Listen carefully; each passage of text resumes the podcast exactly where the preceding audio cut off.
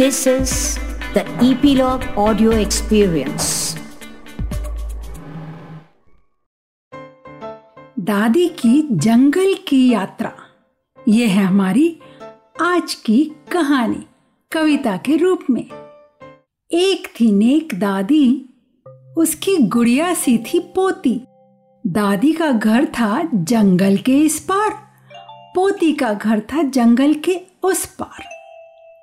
सोचा दादी ने एक रोज, हो गई हूँ मैं कमज़ोर। सच में हो गई हूँ मैं बुढ़िया। मुझमें बची है बस हड्डियाँ।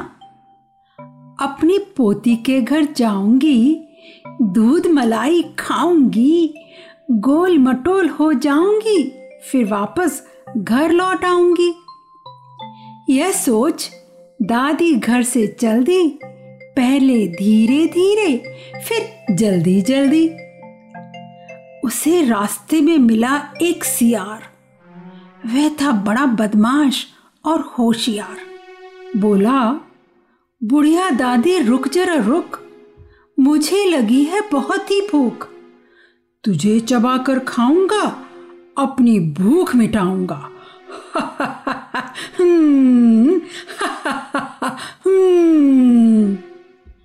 दादी बोली, हो गई हूँ मैं बुढ़िया, मुझमें बच्ची है बस हड्डियाँ।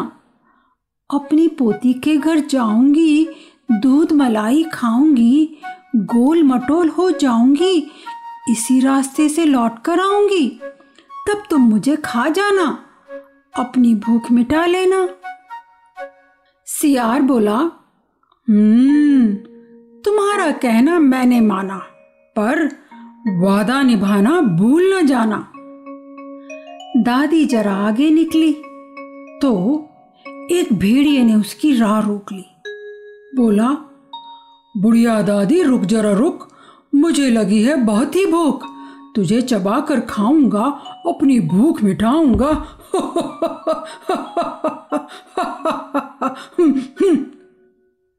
दादी बोली, हो गई हूँ मैं, बुढ़िया। मुझमें बची है बस हड्डियाँ।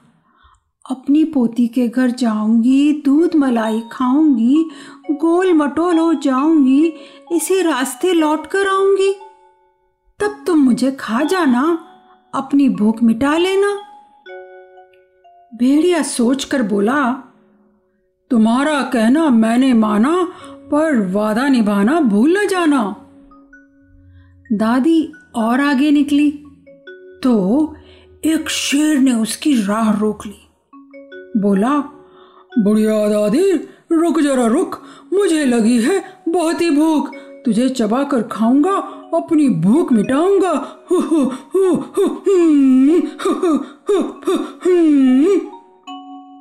दादी बोली हो गई हूँ मैं बुढ़िया मुझमें बची है बस हड्डियाँ अपनी पोती के घर जाऊँगी, दूध मलाई खाऊँगी, गोल मटोल हो जाऊँगी, इसी रास्ते लौट कर आऊँगी।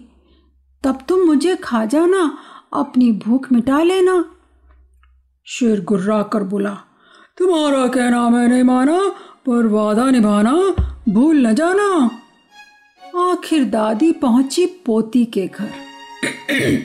आखिर दादी पहुँची पोती के घर। पर उसे लग रही थी हर दम फिकर।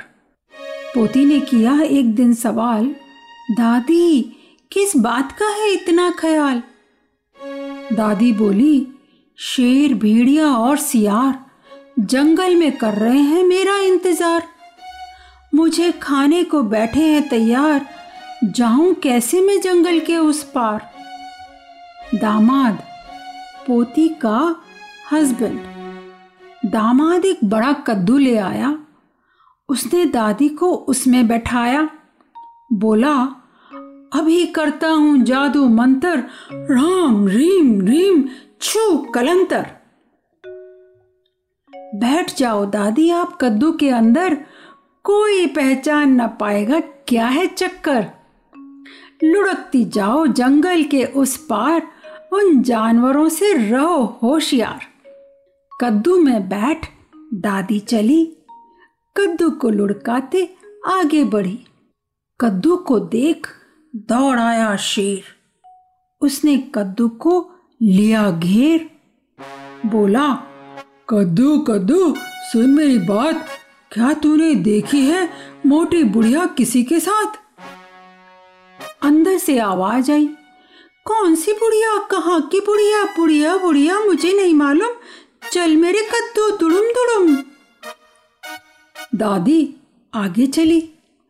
तो मिला उसे भेड़िया। वह जानवर था बड़ा तिकड़मिया। बोला, कद्दू कद्दू, सुन मेरी बात। क्या तूने देखी है मोटी बुढ़िया किसी के साथ?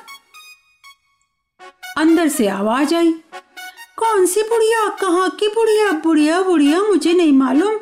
चल मेरे कद्दू, दुड़ुम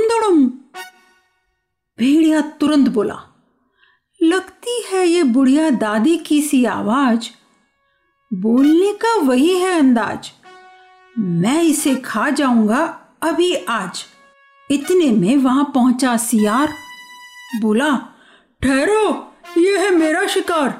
इस पर सिर्फ़ है मेरा अधिकार। दादी कद्दू के अंदर से बोली, शिकार किसका है मुझे नहीं मालूम। चल मेरे कद्दू, दुड़ुम दुड़ुम। लुढ़कती वह पहुँची जंगल के उस पार। इधर लड़ते रह गए भेड़िया और सियार।